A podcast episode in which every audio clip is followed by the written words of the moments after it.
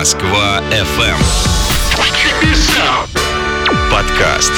Всем привет! В ближайшие несколько минут пять самых заметных недельностей. Это новости и события этой недели. Как ни странно. Погнали! Пятое место. Девушка обвинила таксиста в изнасиловании. Что? Опять? Директор креативного агентства МДК Мария Валежагина-Донская выложила в Фейсбуке фото водителя и синяков на руке. Посте она назвала таксиста обиженным мужчиной, обещала снять побои и подать в суд. Однако потом в сети появилось видео того самого инцидента. Стойте, стойте, стойте, Я могу стойте. выйти. Стойте, стойте. Вы что Я могу творите? выйти здесь. Что вы делаете? На дороге едем. Закройте дверь, пожалуйста. Девушка, вы пьяны, вы что творите? везешь? К вашему мужу я вас вижу. Везу. Звоню вашей подруге. Адрес. Адрес. Девушка сразу скрыла свой пост и написала новый. В нем она извинялась за свое поведение, объясняя его алкогольным опьянением и панической атакой. И попросила Гет более внимательно и чутко относиться к таким пассажирам.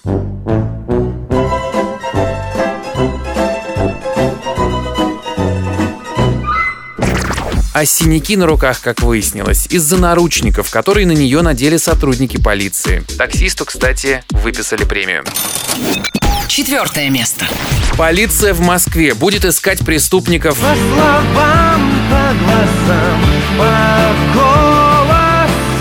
А еще МВД разрабатывает технологию распознавания преступников и подозреваемых по голосу, глазам, татуировкам и по походке. Все так. Об этом написала РБК. Речь идет о системе биометрических учетов с использованием городских камер видеонаблюдения. Умеете, могете просто. Внедрить ее хотят до конца следующего года. Работать это должно так. С места преступления собирают все следы, их загружают в программу, которая анализирует их и выдает список потенциальных подозреваемых, которых затем и будут искать через камеры. Блестяще. Третье место.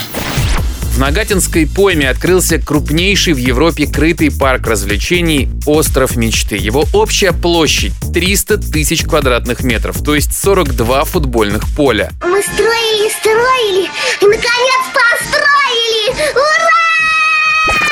Тут и деревня Смурфиков, и бандитский квартал черепашек-ниндзя, зона Hello Kitty, покой Снежной Королевы, коморка Папы Карла и многое другое. Я слишком стар для всего этого дерьма. Строительство парка началось в 2017 году. На острове мечты 27 аттракционов, как для маленьких детей, так и экстремальные. Второе место. Минюст пересмотрит штрафы за нарушение правил дорожного движения в новом административном кодексе. Ой, Господи, спасибо вам большое. За все огромное спасибо. Ранее документ раскритиковал премьер Михаил Мишустин. По его словам, предлагаемые взыскания непосильны для россиян. Все так непонятно. Абсурдно.